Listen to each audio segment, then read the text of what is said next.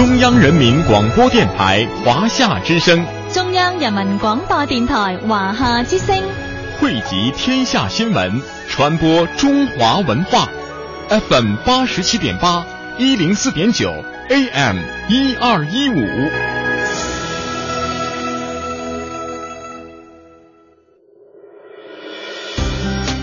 这里有香港的故事，的美丽，大家都形容它是东方之珠。这里有澳门的风采，你会看到有很多中式跟西式的一些建筑的元素。美丽小城散发魅力，中国传奇讲述古今，聆听一小时，感受全中国。欢迎收听《魅力中国》。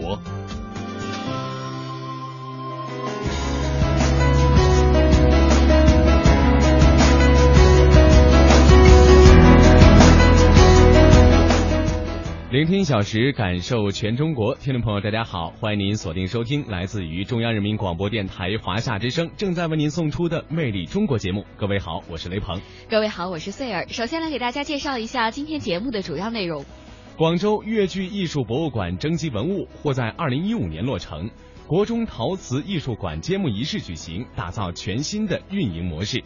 魅力新闻点点听，今天为您介绍更多发生在华夏大地上的魅力新闻。博物馆风采，今天啊，我们要跟随江苏台的记者去认识一位江苏的博物馆人——常州博物馆馆长陈丽华女士。阴山的山脉横亘在内蒙古自治区的中西部，是一个风吹草低见牛羊的地方。我国北方许多的游牧民族呢，都曾在这里生活过，并且创造了灿烂的古代文化。今天的中国传奇记者给您介绍我国北方游牧民族灿烂古文化当中的一朵奇葩——阴山岩刻。盛泽古镇以日出万绸、一披天下而闻名于世。魅力小城今天继续带您感受有着中国第一镇美誉的盛泽镇。福建的武夷山素有“碧水丹山、奇秀甲东南”之美誉，也是首批国家级重点风景名胜区之一。今天的中国采风记者带您感受列入世界遗产名录的武夷山的独特魅力。魅力中国首先进入魅力新闻点点听。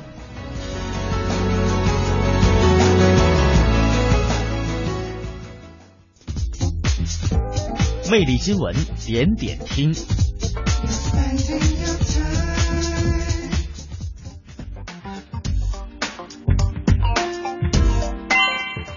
魅力新闻点点听，今天第一站依旧是广州。在八号呢，记者从广州市荔湾区文化部门了解到，粤剧博物馆预计呢将会在二零一五年的八月建成开馆。那么，广州荔湾区呢，正在努力形成在博物馆当中体验购物，在文化街区当中感受历史人文的千年商都的新形象。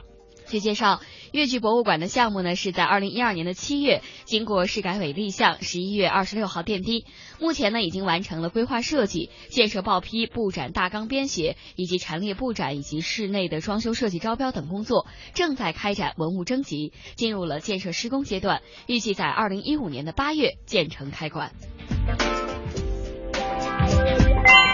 好的，接下来第二站，我们到山东。来，山东省烟台市呢，是以生态建设改善人居环境，以文化惠民，提升农民的素质，让文明之花开遍了乡村。详细情况马上来听中央台记者发来的报道。莱州市朱旺村是一个拥有一千四百七十户居民的大村庄，每天早上七点，环卫车都会准时到村里回收垃圾。村呢还成立了个这个保洁院，啊，有管理的。拿来这个脏了、烂了，一过电话，那就马上能清理了。现在村民都比较满意。莱州市通过积极探索城乡环卫市场化运作，由政府出资买服务，村级招聘三千零五十名保洁员，建立了三位一体的市镇村专职化保洁队伍，实现了清运车辆、GPS 定位和垃圾桶标签化管理全覆盖。目前，烟台市百分之九十三点三的村居已纳入城乡生活垃圾一体化处理系统，建立了我们城乡环环卫一体化信息平台。啊，通过这个平台，能够实时啊对垃圾桶的清运情况、垃圾压缩车的运输清运情况啊进行实时监控，达到有效的啊快速的呃将生活垃圾啊进行集中无害化处理。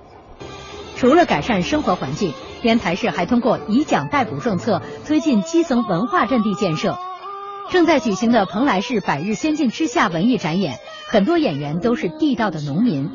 蓬莱市投资三千万元完善市镇村三级文化网络，专业文艺辅导老师还定期现场教学，不断提高大伙儿的文化素质。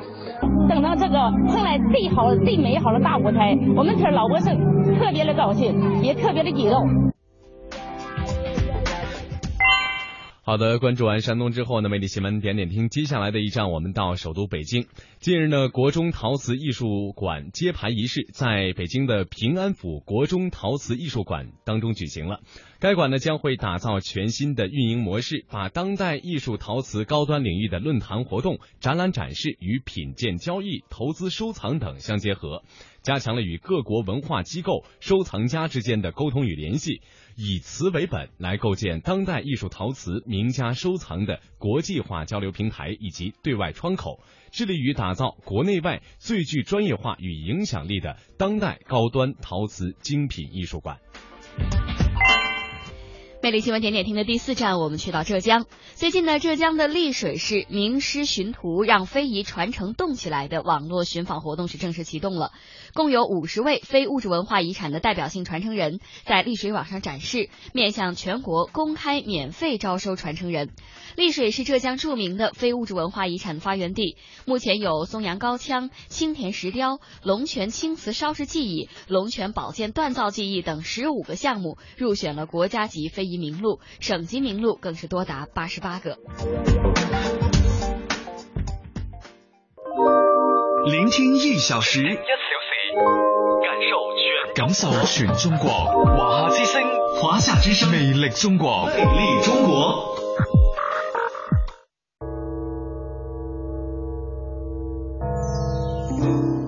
博物馆风采。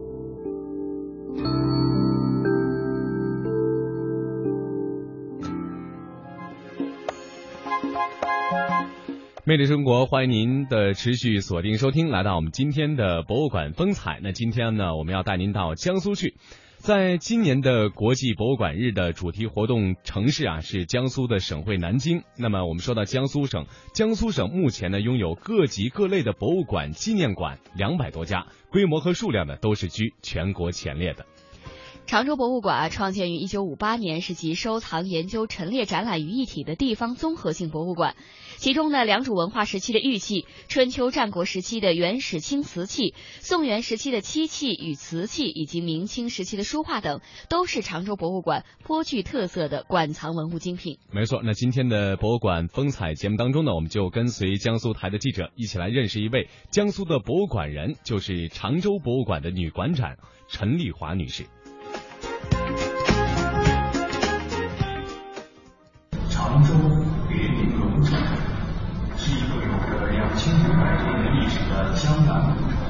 公元前五四七年，吴国王子这片西联被国家文物鉴定委员会定为国宝级文物。南宋朱熹将军连办。在常州博物馆，让人感受特别深的是博物馆人性化的设计。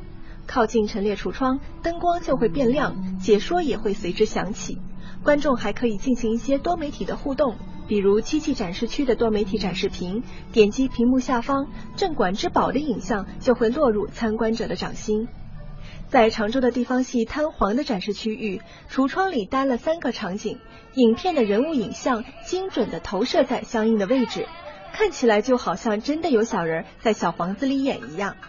走到这儿，每个人都会停下来听一小段，还有参观者恨不得把脸贴在橱窗玻璃上，好奇的往里张望。你说情人啊，哪方为这动情啊？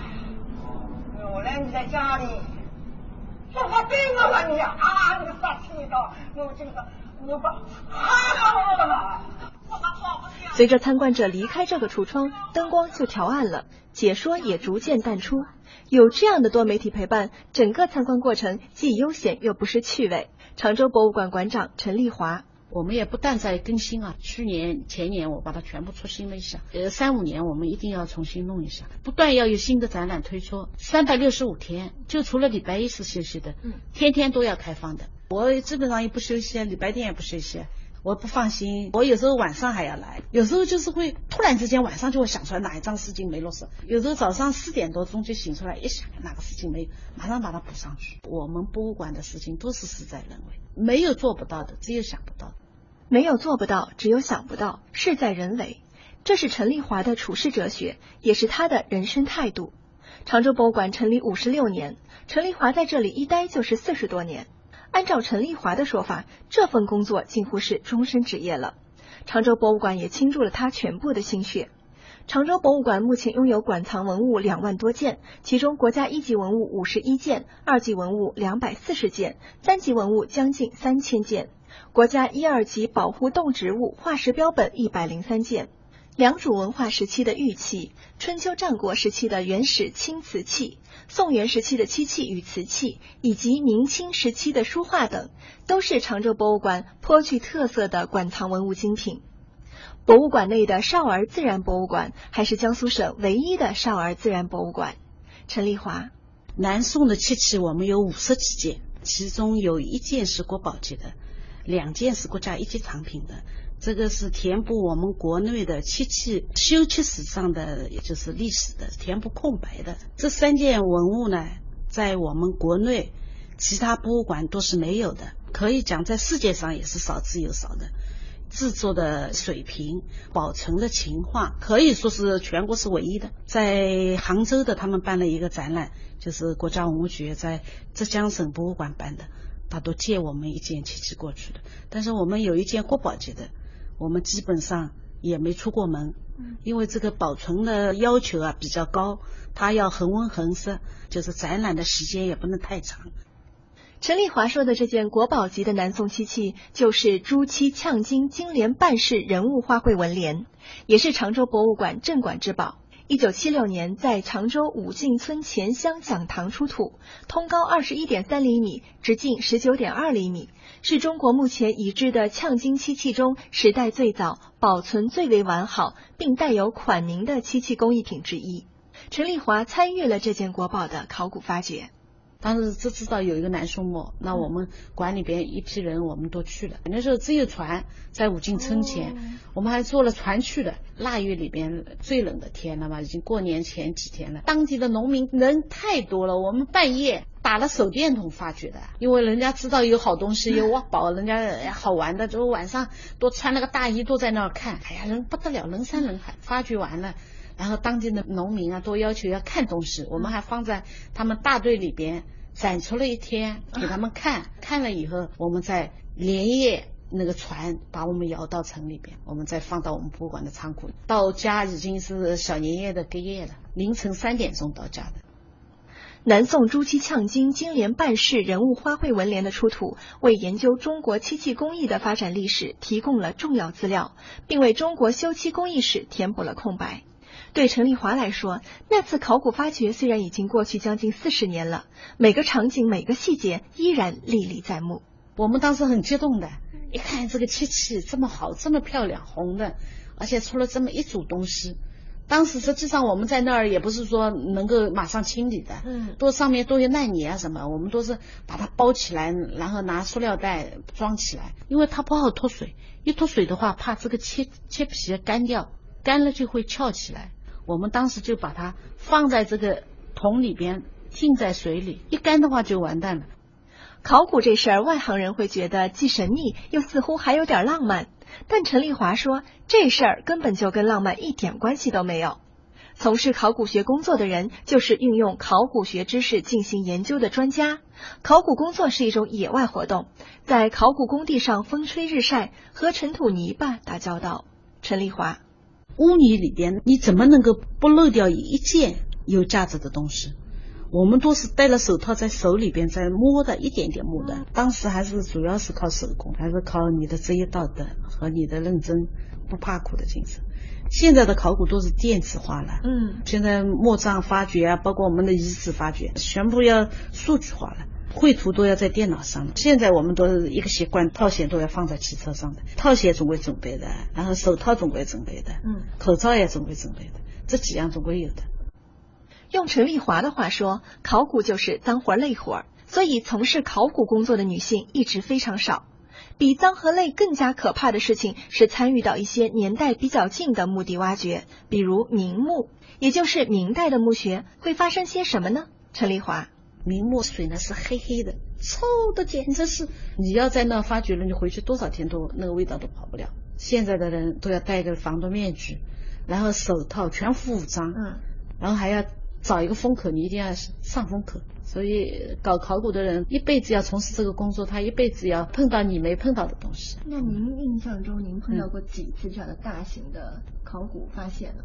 一个就是我们的维登遗址，就是新石器时代的，就是我们发掘的大量的就是出土的人骨架，二十个平方米出了二十四具人骨架，骨架是密密麻麻。我参加了先后三次维登日子，七三年、七八年、七九年。还有一个就是是一个南宋末的，他这个出土的东西都是好东西。参加了几个明墓的发掘，就有一个老头子，我墓上一开出来，那白胡子就这么睡在里面 棺材里面。当时很怕的，那时候我年纪小啊，也是小姑娘，晚上回去都睡觉都睡不着，真的。这个就是要心理因素过了以后啊，就闯过关了，那你就过了这个实习期了，你就可以毕业了。你可以从事这个工作了。你这过渡期有多久？这个过渡期啊，那起码有个半年以上吧。那个手一直想洗，嗯，总会觉得洗不干净。所以说，搞考古为什么会女同志的人很少呢？因为地方的博物馆啊，你要面对还有明代的、清代的两三百年的，那个是最可怕的。你都要不怕脏，像男的一样去勇敢的面对，而且你也不能说是到了工地上，我这个怕那个怕，不敢下去，不敢什么。不能，衣服一穿，工作服，帽子一戴，口罩一戴，大刀阔斧的就要干起来的，管他呢。亲身参与重大考古发现多达十几次，亲眼见证一件件珍贵文物穿越时空展现在世人眼前，对陈丽华来说是多么幸福的事啊！所以我这上面的精品，我有好多是很有感情的，因为有的是我自己亲自去。捧回来的，你像这个画像山，发掘我也去了，就是戚家村的画像山，这个墓葬，茶山乡的，下雨天，哎呀，泥泞的不得了，墓葬的那个砖头把它清理完，测量，把它拿回来，所有的这个我都参与了，八百五十块，三十九个品种，填补空白的，图像，这个在大学里边艺术史，现在写了艺术史。画像砖的整个花纹模印肯定是为这个墓葬定烧的，每一个位置它都不一样。就南朝的时间，这个墓葬的是填补空白的。在常州博物馆的南朝画像砖陈列厅，一块块排列有序的画像砖组合成大型墓室壁画。这批南朝画像砖题材丰富，有形态各异的人物形象，神话传说中的飞禽走兽，富有装饰性的奇花异草，还有作为间隔的几何线条。各种图案事先经过精心设计，在造砖制坯时刻模印好。画像砖风格飘逸洒脱，注重个体形象的表现。道教中的飞仙和佛教中的狮子形象同时出现，均为南朝晚期绘画的典型特征，对研究六朝时期艺术风格发展演变具有极高的历史与艺术价值。伴随着每一次激动人心的考古发现，陈丽华的博物馆人生也散发出夺目的光彩。中国传奇。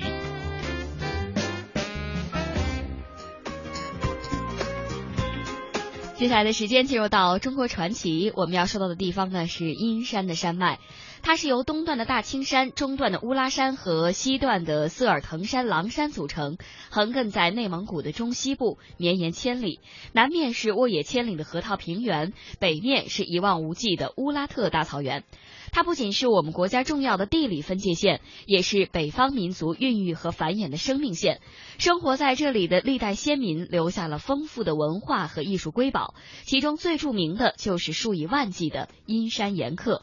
中国传奇，今天我们带您了解石头上的史书——阴山岩刻。烟花上刻下恋人少女，篝火正点燃远古的旋律，人类的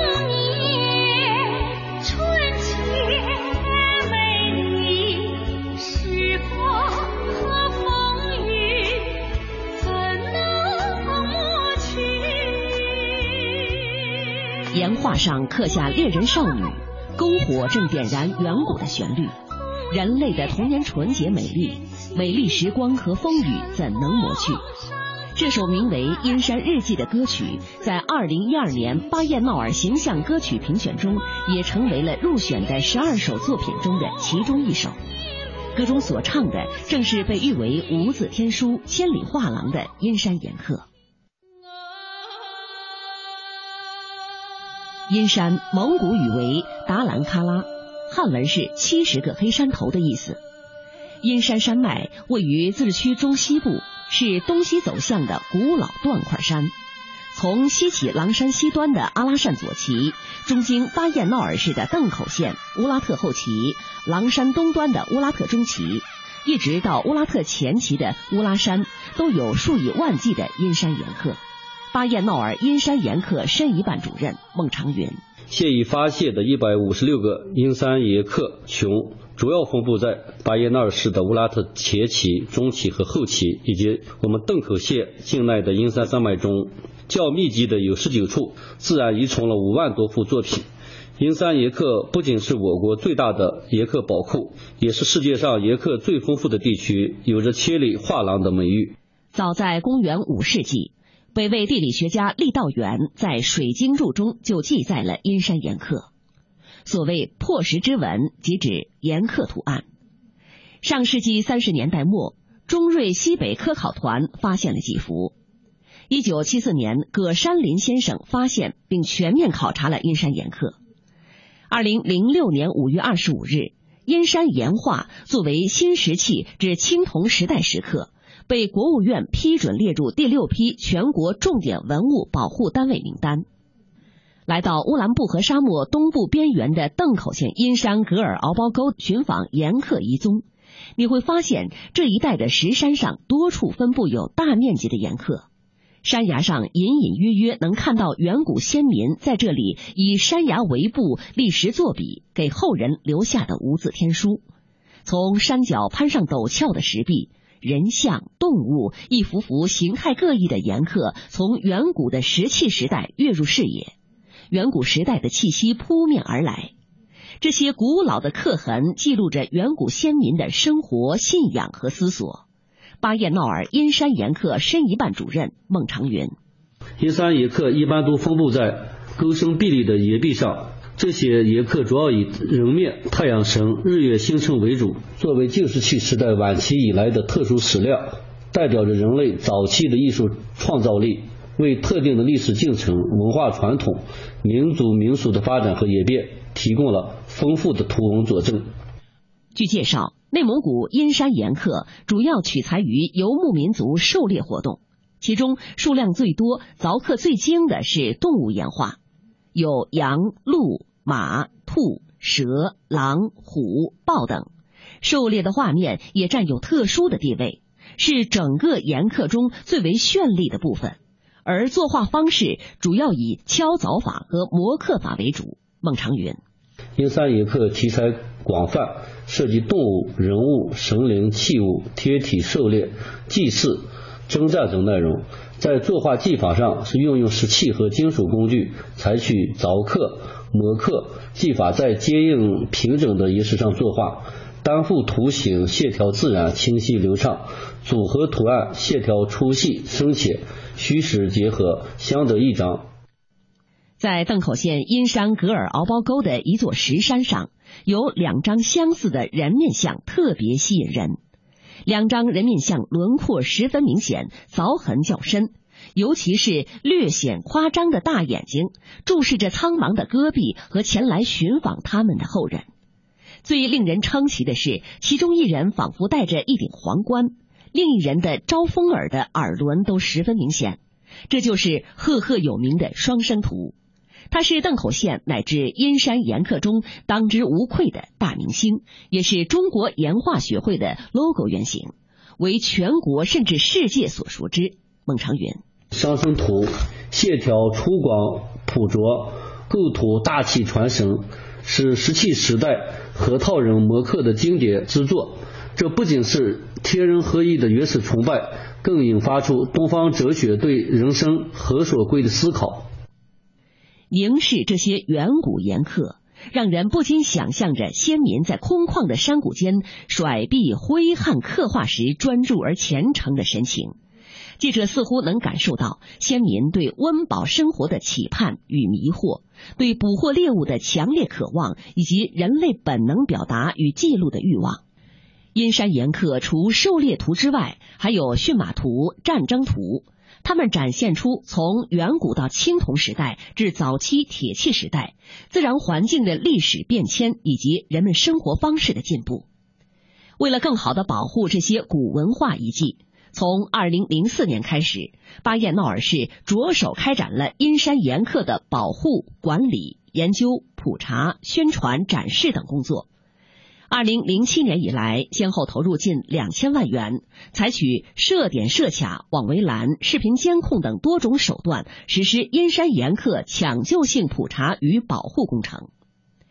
二零零八年，巴彦淖尔市还专门将这一年定为阴山岩画年，并开展了一系列国际学术研究和考察活动。二零一零年三月，巴彦淖尔市正式启动了阴山岩刻申遗工作。巴彦淖尔阴山岩刻申遗办主任孟长云：阴山岩刻是全国第六批重点文物保护单位。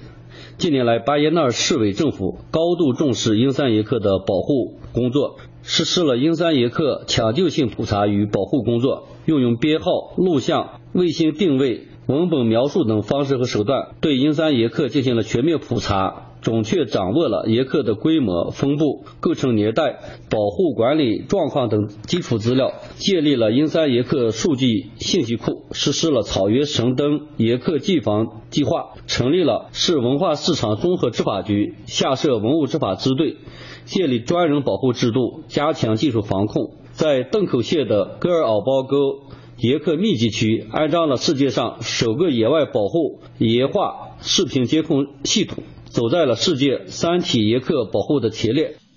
与此同时，内蒙古岩画研究院与北京建工学院还合作编制了阴山岩刻总体保护规划，划定了保护范围和建设控制地带，不仅有效保护了阴山岩刻的真实性、完整性和延续性，还大大增加了科技含量，提高了监管保护水平。而二零一二年由自治区人民政府颁发的《阴山岩刻遗产保护管理办法》，更将阴山岩刻遗产的保护和管理纳入了法制化的轨道。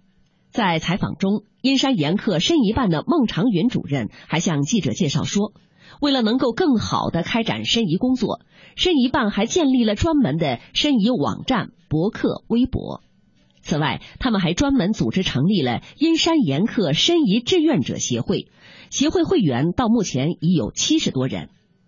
据了解，二零一二年十一月十七日，国家文物局公布了更新的中国世界文化遗产预备名单，阴山岩刻正式列入中国世界文化遗产预备名单，这标志着申遗工作取得阶段性成果。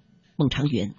阴山岩刻申报世界文化遗产，不仅能够提升阴山岩刻本身的文物价值，同时也有利于保护先祖留给我们的珍贵文化资源，维护世界文化遗产的丰富多样性。申遗的过程本身就是一个保护的过程，而且是一个空前的、全面的、超大规模的保护行动，将在阴山岩刻的价值定位、法律法规、前景规划、管理体系、资金投入。保护技术等各个方面取得突破。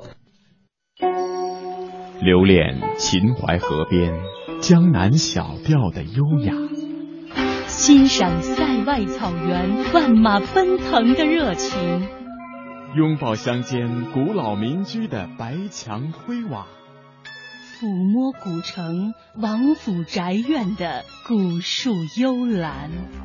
在行走间感受华夏大地的博大精深，在聆听时体会中华文明的深邃悠远。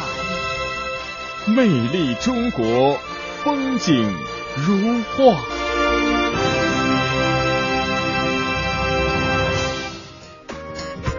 稍后是半点广告以及宣传的时间，在这之后呢，也欢迎您继续锁定收听我们的节目。当你的小手伸向我的大手，孩子。您的爱是孩子们书桌上的一份午餐。您的爱是孩子们遮风挡雨的一件衣服。您的爱是孩子们放心乘坐的校车。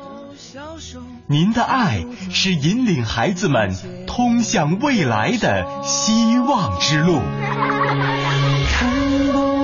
您的一点点付出，就能成全孩子的未来。关注贫困地区的孩子，把爱送到他们手中。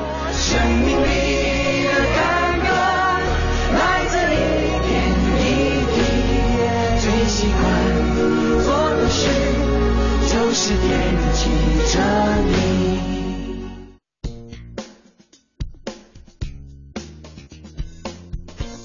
中国有九百六十万平方公里的土地面积，地区不同，差异很大。方言语调东西南北，经济变迁层次多样。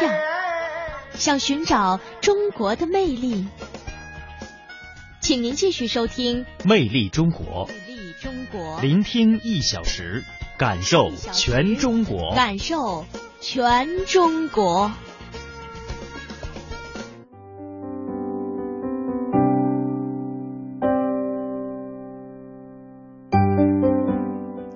好的，欢迎您在半点宣传之后呢，继续锁定收听来自于中央人民广播电台华夏之声为您送出的《魅力中国》节目。各位好，我是雷鹏。各位好，我是穗儿。在下半时段，您将会听到以下内容：盛泽古镇呢是以一日出万筹、一披天下而闻名于世的。今天的魅力小城，记者将会继续带您感受中国第一镇美誉的盛泽镇。福建的武夷山素有碧水丹山、奇秀甲江南的美誉，也是首批国家级重点风景名胜区之一。中国采风，我们带您感受列入世界遗产名录的武夷山的独特魅力。魅力中国下半时段，首先走进今天的魅力小城。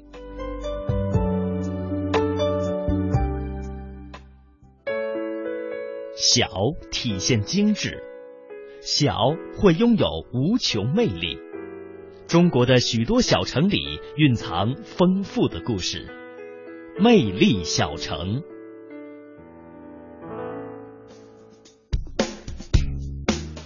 好的，魅力中国下半时段来到我们今天的魅力小城。那上期节目当中呢，我们是带您到了古镇盛泽。说到盛泽呢，它是位于江苏省的最南端，地处在太湖流域，也是著名的鱼米之乡、丝绸之都，以日出万绸、一披天下而闻名于世。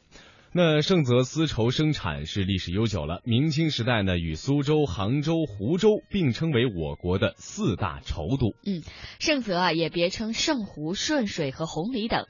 盛泽古镇呢，深弄长巷为数众多，有七十二条半弄堂之称。民居大多是前门临街，后门临河。纵横密布的河道上有二十多座桥梁，其中呢有建于晋唐年间的东庙桥、凌家桥、单家桥，建于明初的登春桥和观音桥等等。那今天的节目当中呢，我们将会继续带您感受有着中国第一镇美誉的古镇盛泽。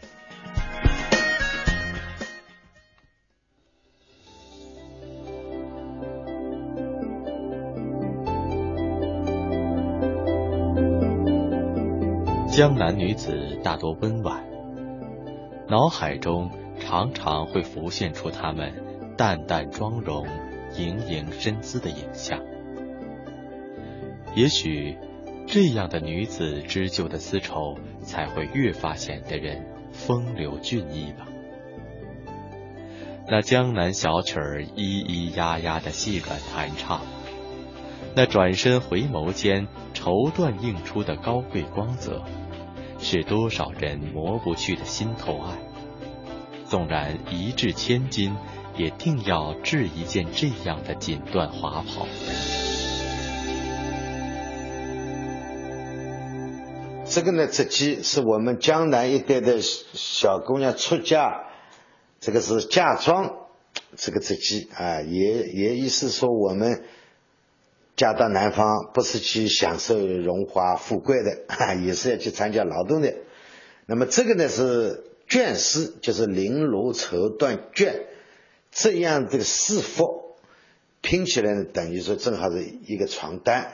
所以说上有天堂，下有苏杭。那我们苏杭一带的这个人的生活，确实比这个啊、比较偏远的地方，呃，确实一是也是富有，第二呢也是会享受。哎、我们睡觉的时候也都睡在这个绢丝这个床单上面，上面再盖一个蚕丝被，再穿一身这个真丝的睡衣，那确实只有我们苏南一带啊，呃，苏杭一带的这个这个人，才真正能够体体现到我们晚上等于说也钻在这个丝中间睡觉的，呃呃。那么听说，啊，这个这个丝呢有这个蛋白质啊什么的，呃，当睡衣啊，对人的皮肤好像也也有好处的啊。盛泽悠久的丝绸历史，造就了许许多多的丝绸世家，他们世世代代以丝绸为业，或生产丝绸，或买卖丝绸，为绸都的繁荣添砖加瓦。这里十位这个老前辈呢，都是我们吴家呃赫赫有名的啊，也是丝绸专家啊，也是企业家啊。那这个杨文正他就是正直的商会会长，那么那汪菊如那就是我们盛泽的，他原来也是呃安徽籍的迁过来的啊。呃，在都灵博览会上得这个金牌也是他的。那么上海福华绸厂就是我们盛泽人汪菊如去开的，因为上海荣义人他们是都是织棉布的啊，呃织丝绸就是我们盛泽人去做的。那么郑必江就是我们正宗的盛泽人，他呢就是清末的时候呢，到杭州去考官，就是落榜了以后呢，就是留在杭州的传学馆任教。后来呢，又到东呃日本学习，学习回来呢，他到江苏苏州女子蚕桑学校当校长。他呢，就是为这个蚕桑事业呢，勤勤恳恳的做了一辈子啊、做一辈子。他子女都没有，为什么呢？因为他为了工作，他鼓励鼓励学生不要结婚啊，要事业为主。所以呢，他的学生费大生就是费孝通的姐姐。费孝通的姐姐四十七岁的时候和郑必江七十岁，就是我们新中国成立第一个春天，一九五零年一月十十几号。那天，他就在会议上宣布了一下，我我们结婚了，就是这样结婚，发一堆糖，很简单。啊，王培元先生呢，就是发来贺电，你们真是白头偕老啊！第一句，第二句呢是同工俭事同心，第三句呢要早三十年结婚，今天已成金婚啊，因为他们。暗恋了几十年，都放在心里，都不敢说出来。这边讲呢，他和费大生的父亲是朋友，哎，那么费大生他们是同里人，同里啊，所以费大生从小受的教育都是姐姐教育费大生的，姐姐受的教育都是受到郑必讲的这这个教诲。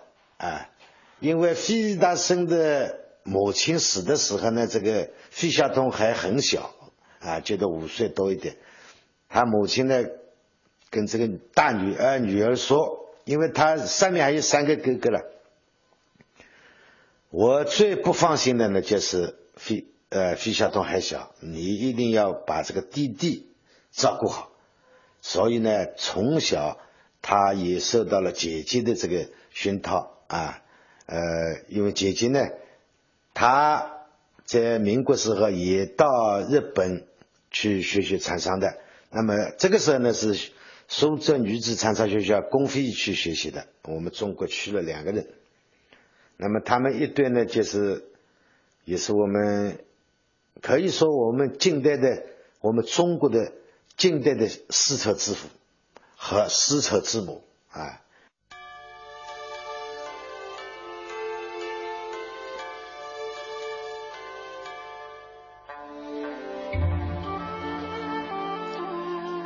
盛泽镇位于江苏省的最南端，富饶的沪宁杭金三角中心，东连上海，西滨太湖，北依苏州，南接浙江，地理位置非常的优越。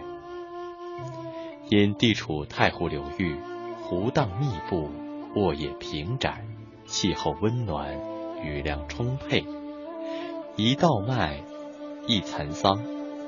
自古以来就是著名的鱼米之乡、丝绸之都，水乡气质造就了盛泽人的丝绸情结。那些日夜辛劳的盛泽丝绸工人临水而居，看云霞朝飞暮卷，看湖上烟波画船，生得了玲珑的心肝、灵巧的双手，造就了盛泽丝绸业的辉煌。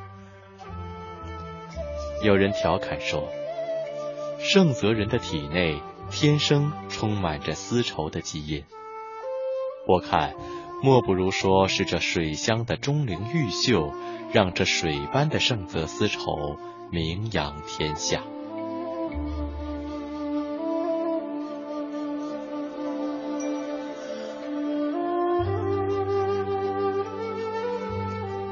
江南。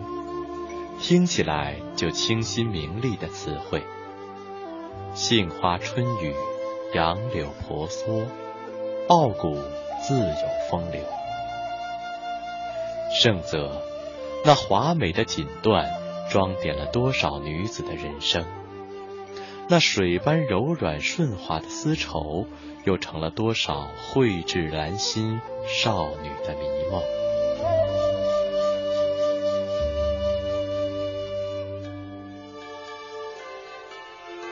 如今的盛泽，传统手工纺丝工艺已不多见，虽没了素手纺丝的缠绵意境，却也胜在规模生产，保证了品质。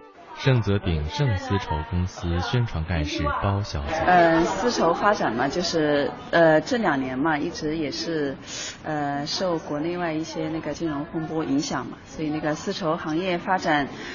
还有被那个化纤的产业冲击，所以丝绸发展这两年一直呈现一个比较衰退的状态。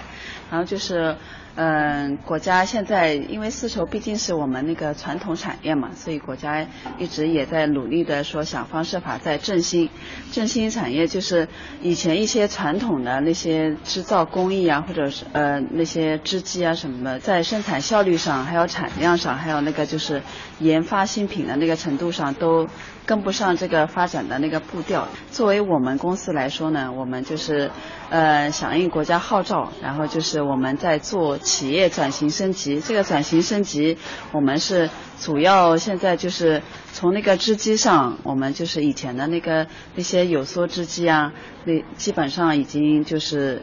淘汰，但是有梭织机它虽然说它那个就是产量上、生产效率上都跟不上这个现在的，但是它毕竟还有它自己的一些优势，所以我们稍微保留了二十几台，因为有梭织机它做出来那个它最传统的东西，做几千几千年的这个丝绸，就是有一些那些客户他比较喜欢这个织机做出来的呃面料，所以我们保留了一些，但是那个作为那个。大规模的发展，所以我们现在都是引进了那个意大利进口的箭杆织机。这个箭杆织机，相对于以前的那个有梭织机来说，它首先它那个产量上要提高，还有它那个织的那个品种那个广泛性，还呃就是比有梭织机要大得多。看，东西南北何其辽阔，听。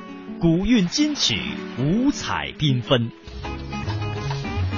说，典故传说，正文杂史，中国采风。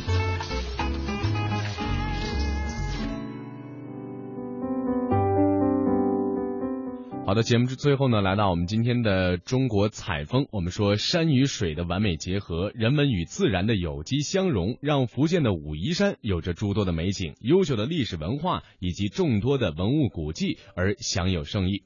那今天的中国采风呢，我们就会带您感受列入了世界遗产名录的武夷山它的独特魅力。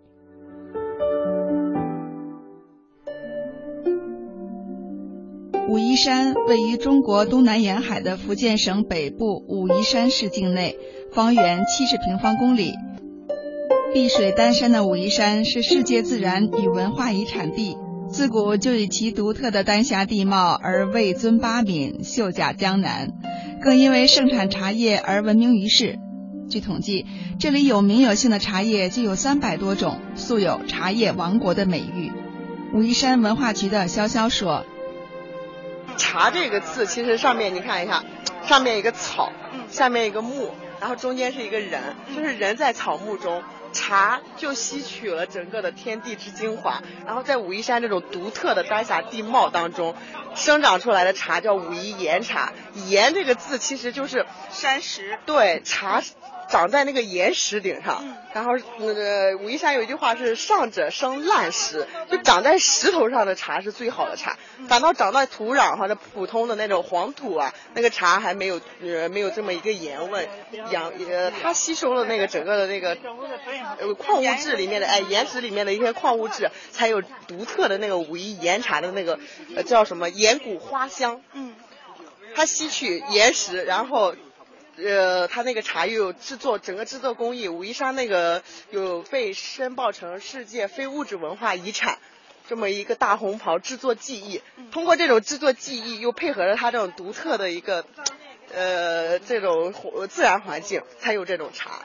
那每年是四五月份产茶的最好的季节。对，但是武夷武夷山啊，这个地方属于闽北，它属于就是整个地势比较高嘛，天气也比较寒冷。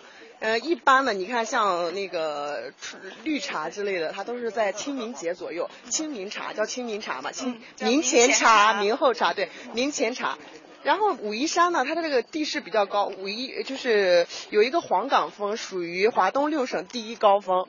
就是整个六省从山东嘛，不，它比泰山还高。泰山是一五五四，然后这个黄岗山在武夷山最高峰是二幺五八，两千一百五十八米。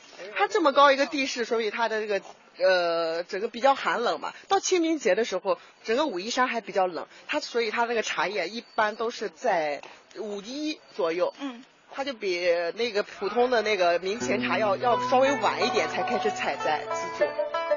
武夷山人文历史几乎每一个章节当中都记载着武夷茶的发现、种植与制作，散发出茶的清香。这样的特色在整个中国的名山中都是极为罕见的。据史料记载，汉代开始武夷茶就有了入贡的记录，唐代更是名气大增。唐玄宗派遣登侍郎严行之到此诏封武夷山为名山大川。武夷茶就因此因势而上，得以向四方传播。据从普敏向周武王贡茶谈起一文，早在商周时，武夷茶就随其普敏族的军长会盟伐纣时进献给周武王了。西汉时，武夷茶已初具盛名。唐朝元和年间。孙桥在《宋茶与交行部书》中提到的“皖干侯”是武夷茶别名最早的文字记载。到了宋代，武夷茶已称雄国内茶坛，成为贡茶。元明两朝在九曲溪之第四曲溪畔，创设了皇家备茶局，称之为御茶园。从此，武夷茶大量入贡。十七世纪，武夷茶开始外销。一六零七年，荷兰东印度公司首次采购武夷茶，经爪哇转销欧洲各地。几十年后，武夷茶已发展成为一些欧洲人日常必需的饮料。当时，一些欧洲人把武夷茶称为“中国茶”。英国最早的茶叶文献中的 “bohe” 的意思，即为武夷之音译。当时在伦敦市场上，武夷茶的价格比浙江的州茶还要高，为中国茶之首。十九世纪二十年代开始，武夷茶在亚非美一些国家中适种，至今已在几十个国家中安家落户。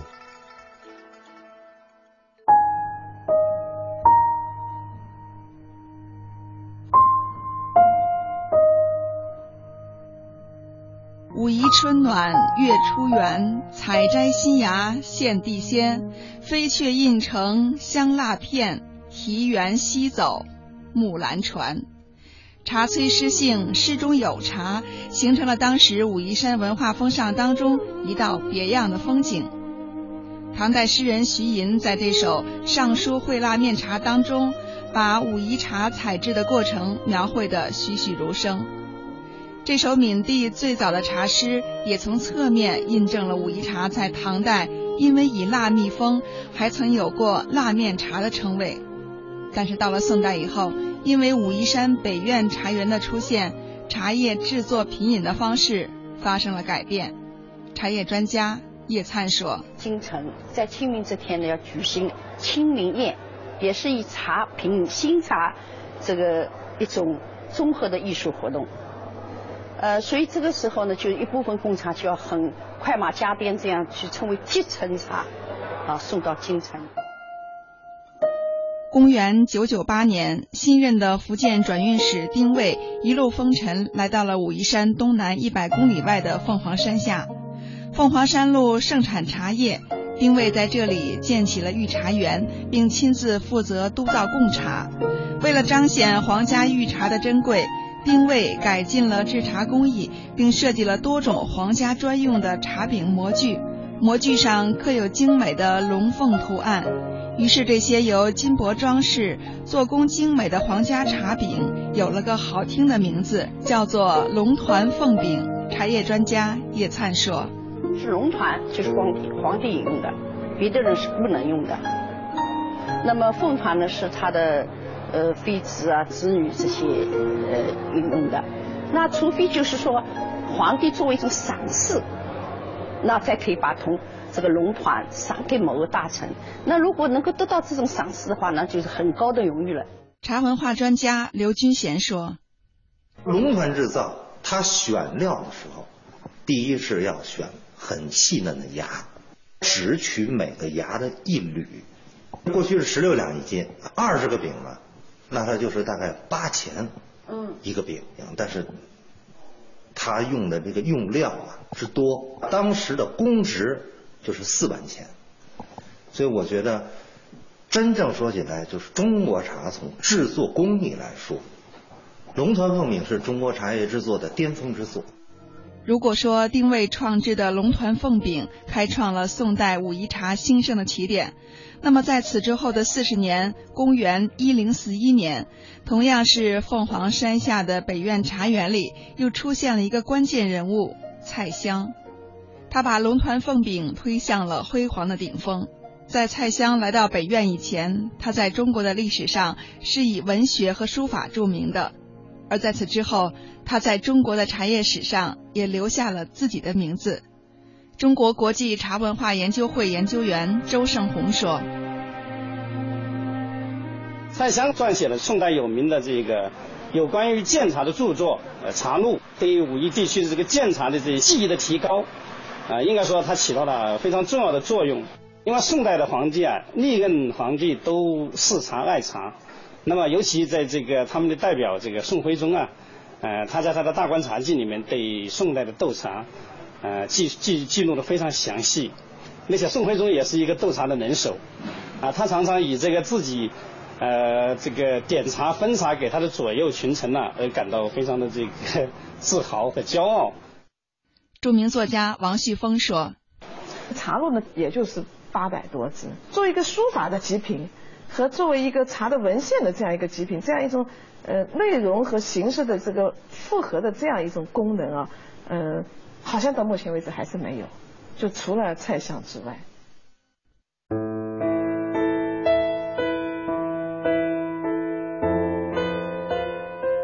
一部武夷茶史，几乎浓缩了整个中国宋代的茶叶历史。在宋代，武夷茶是作为建安茶的一部分入贡朝廷。到了元代以后，贡茶的制造地点就正式移到了武夷山的九曲溪畔。从凤凰山到九曲溪，武夷茶既经历了宋元两代四百五十八年的贡茶岁月，又催生出了不少文学史上的不朽名篇。范仲淹有诗云：“溪边齐名冠天下，武夷仙人从古栽。路崖错落一番荣，坠玉含珠散家树。”我问茶，几片青叶，一杯山泉，如何能静心消愁？茶说：一饮喉吻润，二饮破孤闷。我问茶，两把竹椅。四排樊篱，如何能畅快通达？茶说：三引搜枯肠，唯有文字五千卷；四引发清汗，平生不平事，尽向毛孔散。我问茶，三两友人，几卷经文，如何能纵横千里，上下百年？茶说：五饮击鼓清，六饮通仙灵。我问茶，我若七饮，可否成神成仙？说：“七饮饮不得也。”我问茶为何饮不得？茶说：“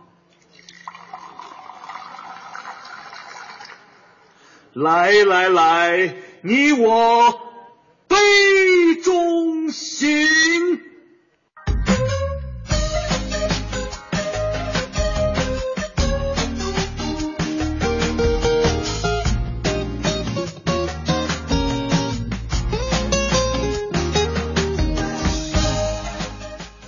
好的，那以上呢就是我们今天《魅力中国》节目给您呈现的所有内容了。感谢您一个小时的收听和陪伴，主持人岁月雷鹏，再次感谢您，我们下期节目再会了。再会。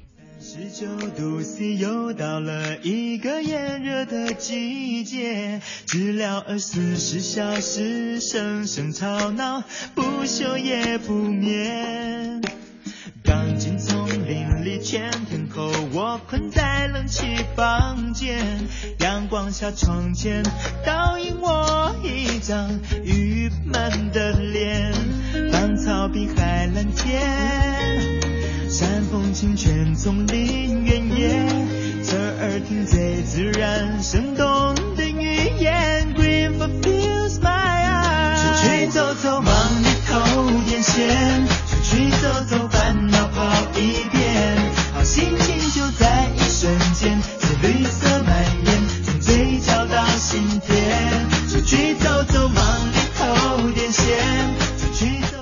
这里，丰富详尽的世界动态在这里。我在这里，权威迅捷的财经讯息在这里。世界呢正处在一个大发展、大变革、大。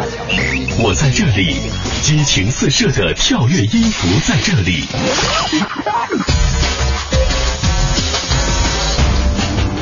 我在这里，体贴实用的生活妙招在这里。我在哪里？快乐与感动就在哪里？我是谁？FM 八十七点八，八十七点八，一零四点九，AM 一二一五，中央人民广播电台华夏之声，我们一起在路上。